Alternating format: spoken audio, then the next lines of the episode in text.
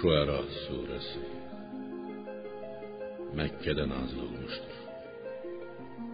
227 ayet. Bağışlayan ve mehriban Allah'ın adıyla. Ta Sin Mim Bunlar hakkı batildən ayıran möcüzələri, hökmləri açıq aydın kitabın ayələridir. Ya Muhammed Məkkə müşrikləri iman gətirməyəcəklər deyə bəlkə özünü həlak mı edəcəksən? Əgər istəsək, göydən onlara bir ayə, dəlil göndərərik. Onlar da ona səssiz, səmirsiz boyun əyib durarlar. Onlara Rəhmandan, rəhimli olan Allahdan elə bir yeni öyüd nəsihət, xəbərdarlıq gəlməz ki, ondan üz döndərməsinlər. Onlar Qur'anı yalan hesab etdilər. Onların istehza etdiklərinin Qur'anın müşriklərə veriləcək əzab barəsindəki xəbərləri gəlib onlara çatacaqdır. Məyər onlar yer üzünə baxıb orada növbənöv gözəl bitkilər və meyvələr yetişdirdiyimizi görmürlərmi? Şübhəsiz ki, bunda Qur'anı və peyğəmbəri təksib edənlər üçün Allahın vəhdaniyyətinə, qüdrətinə dəlalət edən bir əlamət vardır. Lakin onların əksəriyyəti iman gətirməzlər. Həqiqətən Rəbbin yenilməz qüvvət, mərhəmət sahibidir. Kafirlərdən intiqam alar, tövbə edən bəndələrini bağışlayar. Ya Muhammed, yadına gətir ki, bir zaman Rəbbin Musaya belə buyurmuşdu: Get o zalim tayfanın yanına, Firon tayfasının yanına və onlara de ki, məni qoyub başqalarına ibadət etməkdən, İsrail övladına əziyyət verməkdən məgər qorxmurlar? Musa dedi: Ey Rəbbim, onların məni yalançı sayacaqlarından qorxuram. Ürəyim sıxılır, dilim də açılmır. Buna görə Haruna da peyğəmbərlik ver. Cəbraili ona göndərib nübüvvət bəxş et. Bir Qibtini öldürdüyümə görə onların qarşısında boynumda bir günah da var. Bunun üçün məni öldürəcəklərindən qorxuram. Allah buyurdu: Xeyr, Firon səni əsla öldürə bilməz. Hər ikiniz möcüzələrinizlə Fironun yanına gedin. Şübhəsiz ki, biz də sizinlə birlikdə Firon tayfasının nə dediyini eşidəcəyik. Fironun yanına gedib belə deyin: Biz aləmlərin Rəbbinin peyğəmbərləriyik. İsrail oğullarını bizimlə birlikdə Şama göndər. Onlara əzab əziyyət vermə. Musa Harunla Fironun yanına gedib bu sözləri deyəndən sonra Firon onu tanıyıb dedi: Biz səni körpə uşaqkən yanımıza alıb böyütmədikmi? Sən illərcə yanımızda qalmadınmı? Axırda elədiyini də elədin. Bir qiptini vurub öldürdün. Sən nankorun birisən. Musa dedi: Mən onu edərkən mənə hələ peyğəmbərlik bəxş edilməmiş, Tövrat nazil olmamışdı. Buna görə də sizdən qorxub qaçdım. Sonra Rəbbim mənə hikmət, peyğəmbərlik ehsan buyurdu və məni şəriət sahibi olan peyğəmbərlərdən etdi. Boynuma minnət qoyduğum bu nemətdə məni sərbəst buraxıb İsrail oğullarını özünə qul etdiyinə görədir. İsrail övladını kölə etdiyin halda məni öz yanına alıb böyütdüyünü başıma mı qaqırsan? Firon dedi: Aləmlərin Rəbbi nədir? Musa, əgər yəqin inanacaqsınızsa bilin ki, o göylərin, yerin və onların arasında olanların, bütün məxluqatın Rəbbidir deyə cavab verdi. Firon ətrafındakılara, eşitdinizmi dedi. Musa'nın cavabı mənim sualıma uyğun gəlmir. Mən ondan aləmlərin Rəbbinin mahiyyəti, keyfiyyəti və cinsi barəsində soruşuram. O isə mənə onun sifətləri, əməlləri haqqında cavab verir. Musa dedi: O sizin də ulu babalarınızın, keçmiş atalarınızın da Rəbbidir. Firon ətrafındakılara: Sizə göndərilmiş peyğəmbər şübhəsiz ki, divanədir dedi. Musa dedi: Əgər ağıllı başlı düşünə bilirsinizsə, anlayın ki, o şərqin, qərbin və onların ikisinin arasında olanların Rəbbidir. Firon, əgər məndən başqa tanrı qəbul etsən, səni mütləq dustaq edəcəyəm dedi. Musa dedi: Əgər sənə dediklərimin doğru olduğunu sübut edəcək açıq-aşkar bir dəlil gətirsəm necə? Firon: Əgər doğru deyirsənsə, de onu gətir dedi. Musa əsasını yerə atan kimi o dərhal açıq-aşkar bir əjdaha oldu. Sonra əlini qoltuğunun altından, yaxud qoynundan çıxarar çıxartmaz, o baxanlara ağappaq göründü.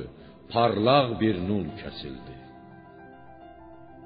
Firon ətrafındakılara dedi: Şübhəsiz ki, bu çox bilikli bir sehirbazdır. O öz sehri ilə sizi qorxudub yurdunuzdan çıxartmaq istəyir. Nə buyurursuz? Nə edək?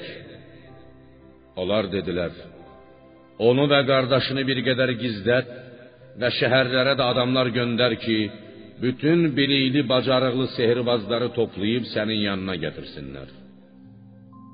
Nəhayət, sehirbazlar məlum bir günün müəyyən vaxtında bayram günü günorta çağı yığıldılar.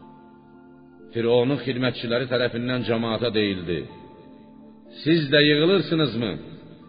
Əgər sehirbazlar Musaya üstün gəlsələr, güman ki biz də onlara tabe olarıq. Sehirbazlar gələn kimi Firona dedilər: Əgər biz Musaya qalib gəlsək, yəqin ki bizə bir muzd, mükafat veriləcək, elə deyilmi? Firon dedi: Bəli. Və üstəlik siz mənə yaxın adamlar olacaqsınız. Musa onlara dedi: Sehr alətlərinizdən yerə nə atacaqsınızsa atın. Onlar iplərini və salarını yerə atıb Fironun şan şövkətinə, qüdrətinə and olsun ki, biz üstün gələcəyik dedilər. Bundan sonra Musa da əsasını yerə atdı. Əsa dərhal bir əjdaha olub, onların hoqqabazlıqla düzəltdiyi şeyləri uddu.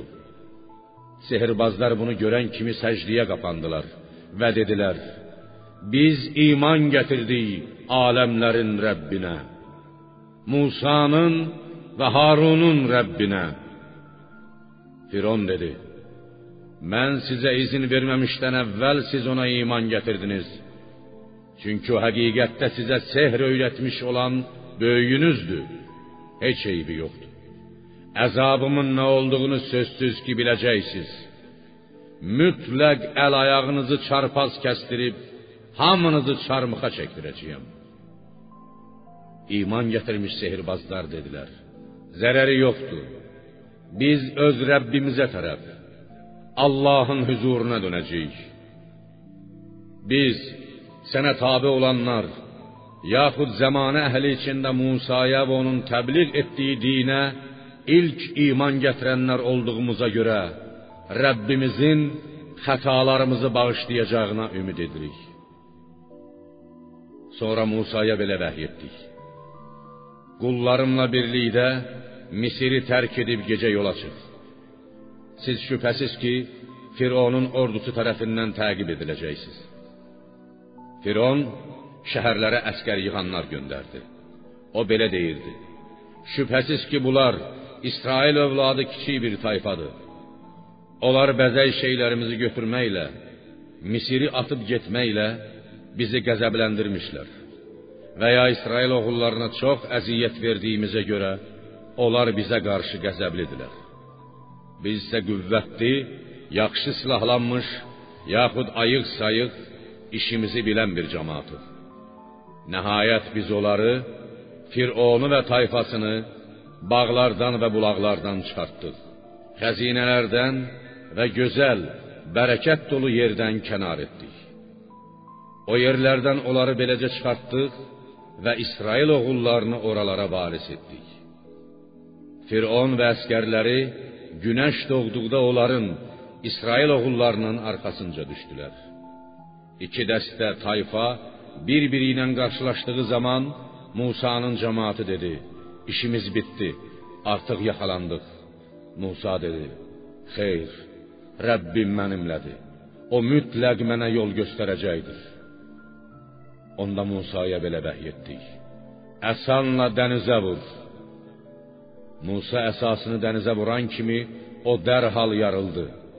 İsrail oğullarının soyuna müvafiq olaraq 12 hissəyə bölündü və hər hissə böyük, uca bir dağ kimi oldu. O biriləri Firon əhlini də ora yaxınlaşdırdıq. Dənizin sahilinə topladıq. Musa və onunla birlikdə olanların hamısını xilas etdik. O biriləri Firon tayfasını isə suya qərq etdik. Şübhəsiz ki, bunda Musanın bu hekayətində bir ibrət vardır. Lakin onların Firon tayfasının, qədim Misir əhalisinin yaxud Məkkə müşriklərinin əksəriyyəti iman gətirmədi. Ya Muhammed, həqiqətən sənin Rəbbin yenilməz qüvvət, mərhəmət sahibidir. Kafirlərdən intiqam alar, tövbə edən bəndələrini bağışlayar. Ya Muhammed, onlara İbrahim'in hekayetini söyle. O zaman ki öz atasına ve tayfasına demişti, neye ibadet edirsiz? Onlar, bütlere ibadet edir, boğulara tapınmakda devam edir diye cevap vermiştiler. İbrahim demişti, onları çağırdığınız, dua ettiğiniz zaman sizi eşidirler mi? Yahut size bir hayır, veya zarar verebilirler. Onlar, xeyr, ancak biz öz atalarımızın belə ibadet ettiklerini gördük diye cevap vermiştiler. İbrahim demişti, İndi neye ibadet ettiğinizi görürsüz mü? Sizin ve ulu babalarınızın. Alemlerin Rabbi istisna olmaqla, onlar, sizin bütləriniz mənim düşmənimdir. Məni yaradan və məni doğru yola yönəldən odur. Məni yedirdən də, içirdən də odur. Xəstələndiyim zaman mənə yalnız o şəfa verir. Məni öldürəcək, sonra yenidən dirildəcək odur. Və qiyamət günü xətamı bağışlayacağına ümid etdiyim də odur. Ey Rəbbim, mənə hikmət, peyğəmbərlik, elm bəxş et və məni sənin rizanı qazanmış salihlərə, yaxşılar zümrəsinə qovuşdur. Sonra gələnlər arasında mənə yaxşı ad qismət elə. Gələcək nəsillər məni həmişə yaxşı yad etsinlər. Xatirimi əziz tutub adımı hörmətlə çəksinlər. Məni nəyim cənnətlərinin varislərindən et. Atamı bağışla. Şübhəsiz ki, o haqq yolu azanlardan oldu. İnsanların qəbirlərindən çıxardılıb dirildiləcəyi gün, qiyamət günü məni zəlil, rüsva etmə. O gün ki, nə mal dövlət, nə də övlad bir fayda verər. Ancaq sağlam, təmiz, daxilində şək şübhəyə, küfrə, şirkə və nifaqa yer olmayan bir qəlblə Allahın huzuruna gələn kimsədən, möminlərdən başqa. O gün Cənnət Allahdan qorxub pis əməllərdən çəkinənlərə yaxınlaşdırılar. Cəhənnəm də azğınlara göstərilər. Və onlara belə deyərlər: İbadət etdikləriniz bütlər hardadır? Allahdan başqa ibadət etdikləriniz onlar sizə kömək edə bilərlərmi? Yaxud özlərinə bir köməkləri çatarmı? Onlar müşriklər və azğınlar üzü qoyulu üst-üstə oraya, cəhənnəmə atılarlar. İblisin bütün əskərləri də ora sürüklənib salınarlar. Onlar orada öz bütləri və rəisləri ilə çənəbağaz olub deyərlər: Allaha and olsun ki, biz haqq yoldan açıq-aydın azmışdıq. Çünki biz sizi, siz bütləri aləmlərin Rəbbi ilə bərabər tuturduq. Bizi yalnız günahkarlar azdırdı. İndi artıq nə şəfaət edən kimsələrimiz, nə də bir mehriban dostumuz var. Kaş bir də dünyaya dönə biləydik, möminlərdən olardıq. Həqiqətən bunda İbrahimin bu hekayətində bir ibrət vardır. Halbuki onların İbrahim qövmünün yaxud bu əhvalata qulaq asanların əksəriyyəti iman gətirmədi. Həqiqətən sənin Rəbbin yenilməz qüvvət, mərhəmət sahibidir. Kafirlərdən intiqam alar, tövbə edən bəndələrini bağışlayar. Nuh tayfası peyğəmbərləri təkzib etdi. Onlar Nuhu yalançı saydılar. Bir peyğəmbəri təkzib etmək bütün peyğəmbərləri təkzib etmək deməkdir. O zaman ki qardaşları Nuh onlara dedi: "Məgər küfr etməyinizə görə qorxmursuz? Şübhəsiz ki mən sizin üçün etibar olunası, bel bağlanılası bir peyğəmbərəm. Vədimə xilaf çıxmaz, əmanətə xəyanət etmərəm. Artıq Allahdan qorxun və mənə itaət edin. Mən bunun dini, risaləti təbliğ etməyin müqabilində sizdən heç bir muzd əvəz istəmirəm. Mənim mükafatım ancaq aləmlərin Rəbbinə aiddir. Artıq Allahdan qorxun və mənə itaət edin. Onlar sənə ən rəzil, səfil, yoxsul adamlar tabe olmuşkən biz sənə imanmı gətirəcəyik dedilər. Nuh dedi: Mən onların nə etdiklərini, daxilən nə cür olduqlarını bilmirəm.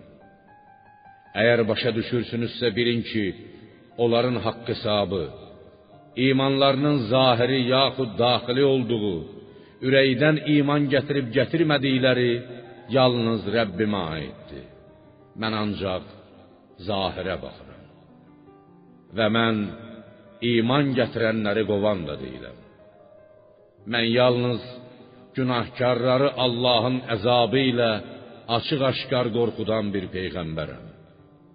Onlar dedilər: Ey Nuh, əgər dediyin sözlərdən və bütlərimizi təhqir etməkdən əl çəkməsən, mütləq daşqalaq ediləcəksən. Nuh dedi: Ey Rəbbim, həqiqətən qövmüm məni təkzib etdi. Artıq mənimlə onlar arasında sən hökm ver. Məni və mənimlə birlikdə olan möminləri bu əzabdan qurtar. Buna görə də biz onu, Nuhu və onunla birlikdə yüklü gəmidə olanları xilas etdik. Sonra yerdə qalanları suda boğduq. Şüphesiz ki bunda Nuh'un bu hekayetinde bir ibret vardır. Halbuki onların Nuh tayfasının yahut bu hekayete kulak asanların ekseriyeti iman getirmedi. Hakikaten senin Rabbin yenilmez güvvet, merhamet sahibidir.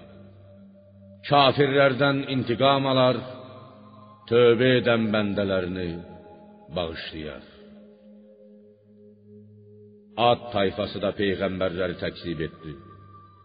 O zaman ki qardaşları Hud onlara dedi: "Məgər küfr etməyinizə, peyğəmbərləri yalançı saymağınıza görə Allahın əzabından qorxmursuz?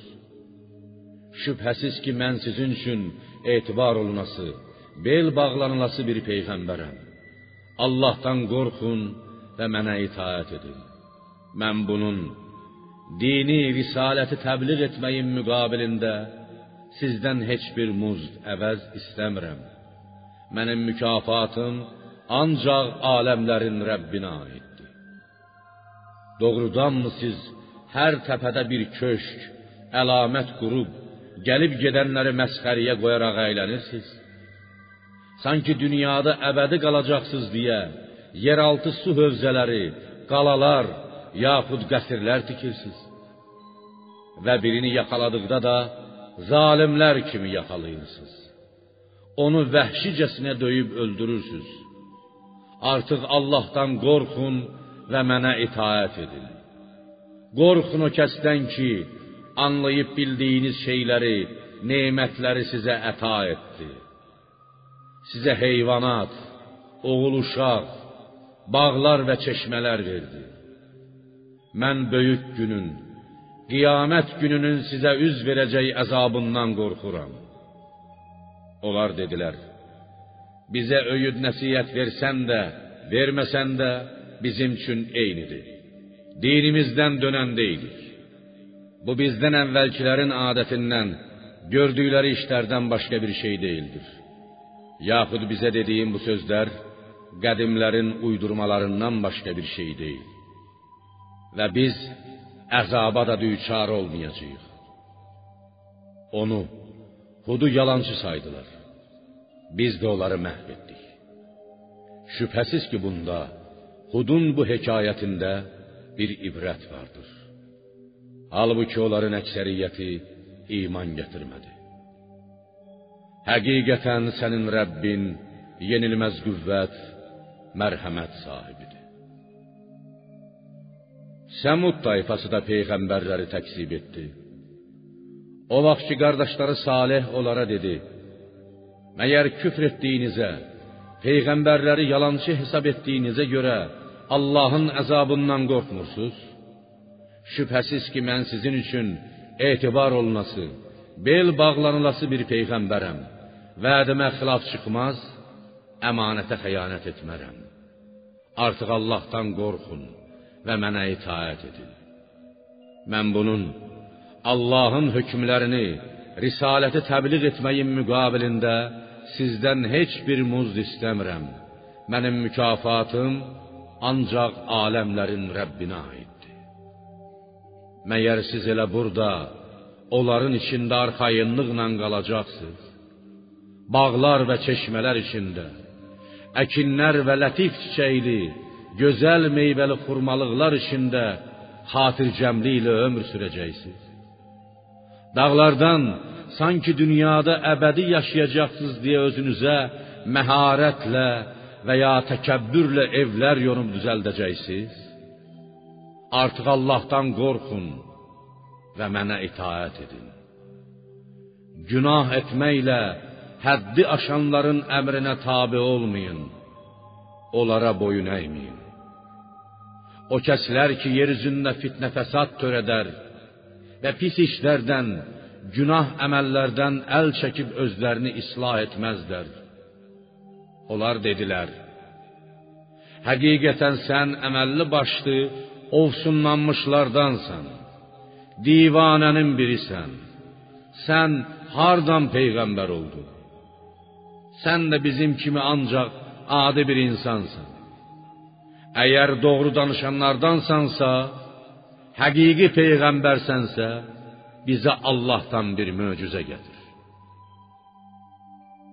Salih dedi: Bu Allahın möcüzəsi olan dişi bir dəvədir. Su içmək növbəsi bir gün onun, bir gün sizindir. Bir gün çeşmədən o su içsin, bir gündə siz için. Bir-birinizə mane olmayın. Ona heç bir pislik etməyin, yoxsa böyük günün, qiyamət gününün əzabı sizi yaxalayar. Amma onlar dəvəni tutub kəsdilər. Sonra da əzab qorxusu ilə peşman oldular. Artıq əzab onları yaxaladı. Hamısı məhv oldu. Şübhəsiz ki, bunda Salihin bu hekayətində bir ibrət vardır. Halbuki onların əksəriyyəti iman gətirmədi. Həqiqətən sənin Rəbbin yenilməz qüvvət, mərhəmət sahibidir. Lut tayfası da peyğəmbərləri təksib etdi. O zaman ki qardaşları Lut onlara dedi: Məyər küfr etdiyinizə, peyğəmbərləri yalançı saydığınıza görə Allahın əzabından qorxmursuz? Şübhəsiz ki mən sizin üçün etibar olunası, bel bağlanılası bir peyğəmbərəm. Vədimə xilaf çıxmaz, əmanətə xəyanət etmərəm. Artıq Allahdan qorxun və mənə itaət edin. Mən bunun Allahın hökmlərini, risaləti təbliğ etməyin müqabilində sizdən heç bir muzd istəmirəm. Mənim mükafatım ancaq aləmlərin Rəbbinə aiddir. Doğrudanmı siz bəşər övladından yalnız erkəklərlə yaxınlıq edirsiniz? Və Rəbbinizin sizin üçün yaratdığı qadınlarınızı tərk edirsiniz? Siz günah etməklə həddi aşan bir cemaatsız. Onlar dedilər: Ey Lut, əgər bu sözlərinə bizi damlamağa son qoymasan, öz yurdundan mütləq qovulacaqsan. Lut dedi: Həqiqətən mən sizin əməlinizə nifrət edənlərdənəm. Ey Rəbbim, məni və ailəmi bunların gördüyü pis işdən, onların bəd əməllərinin cəzasından qurtar. Artıq Lutu və bütün ailəsini əzabdan xilas etdik. Ancaq geridə qalan bir qadın, Lutun günahkar övrəti istisna olmaqla. Sonra da o biriləri məhv edib kökünü kəsdik. Onların üstünə qızmar daşdan bir yağış yağdırdıq. Peyğəmbər tərəfindən Allahın əzabı ilə qorxudulanların yağışı nə yaman yağışdı. Şübhəsiz ki, bunda Lutun bu hekayətində bir ibrət vardır. Halbuki onların əksəriyyəti iman gətirmədi. Həqiqətən sənin Rəbbin yenilməz qüvvət, mərhəmət sahibidir. Əykə əhli də peyğəmbərləri təksib etdi. O zaman ki Şüeyb onlara dedi: Məyər küfr etdiyinizə, peyğəmbərləri yalançı saydığınıza görə Allahın əzabından qorxmursuz? Şübhəsiz ki, mən sizin üçün etibar olması, bel bağlanılası bir peyğəmbərəm. Vədimə xilaf çıxmaz, əmanətə xəyanət etmərəm. Artıq Allahdan qorxun və mənə itaət edin. Mən bunun Allahın hökmlərini, risaləti təbliğ etməyin müqabilində sizdən heç bir muzd istəmirəm.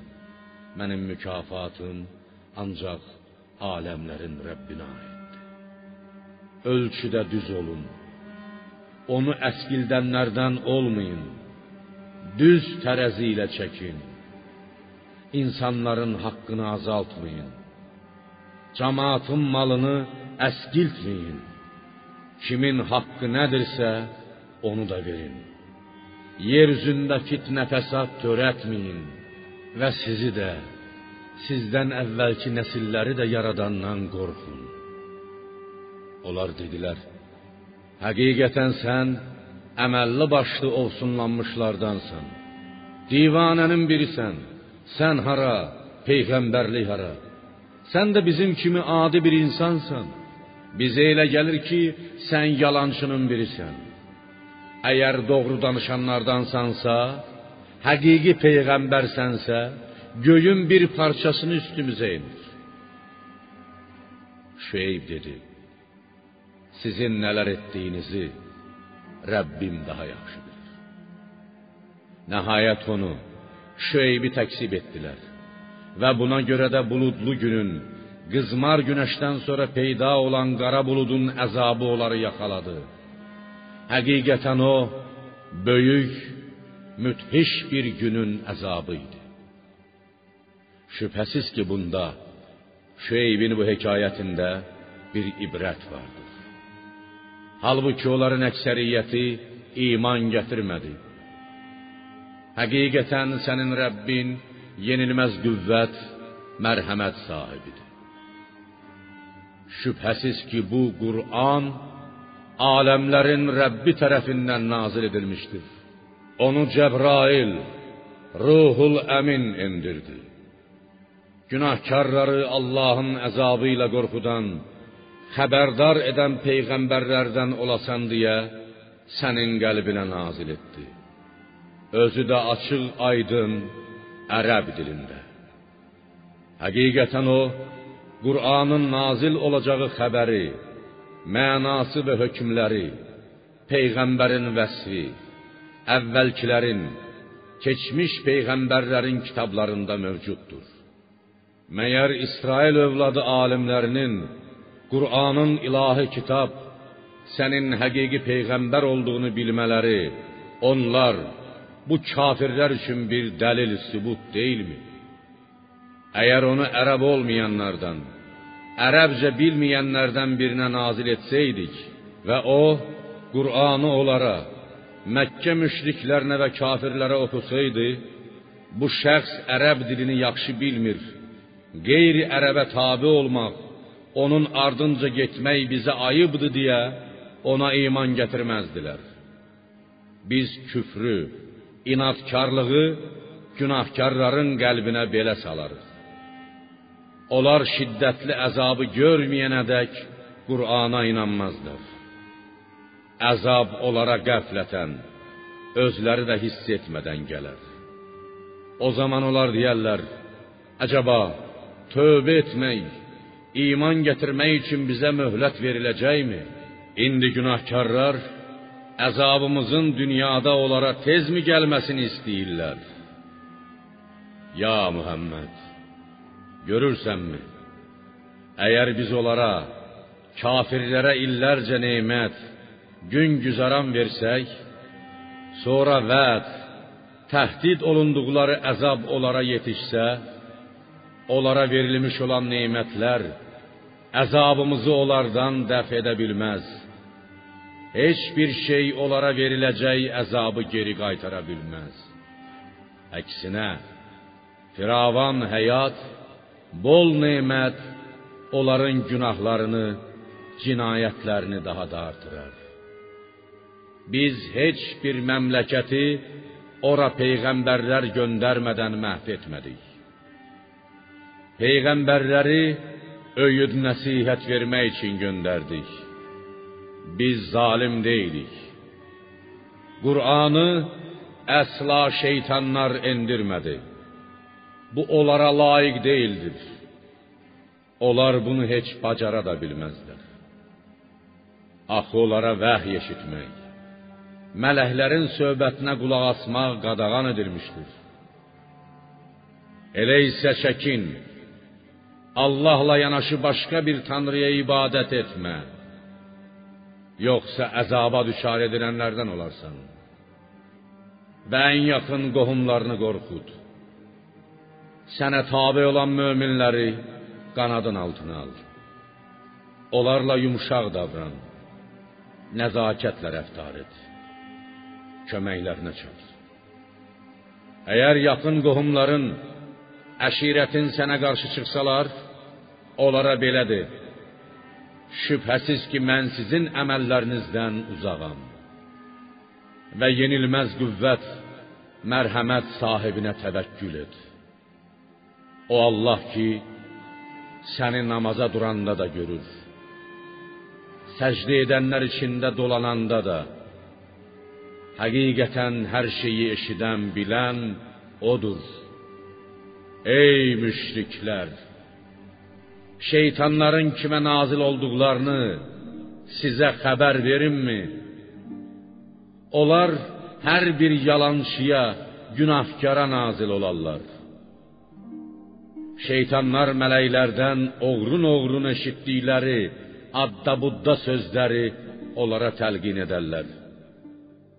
Yaxud kahinlər şeytanların uydurmalarına qulaq asarlar.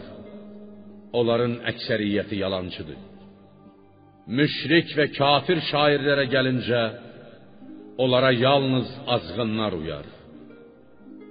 Məyər görmürsənmi ki, onlar hər bir vadidə sərgərdan gəzib dolaşırlar? Hər tərəfə meyl edir.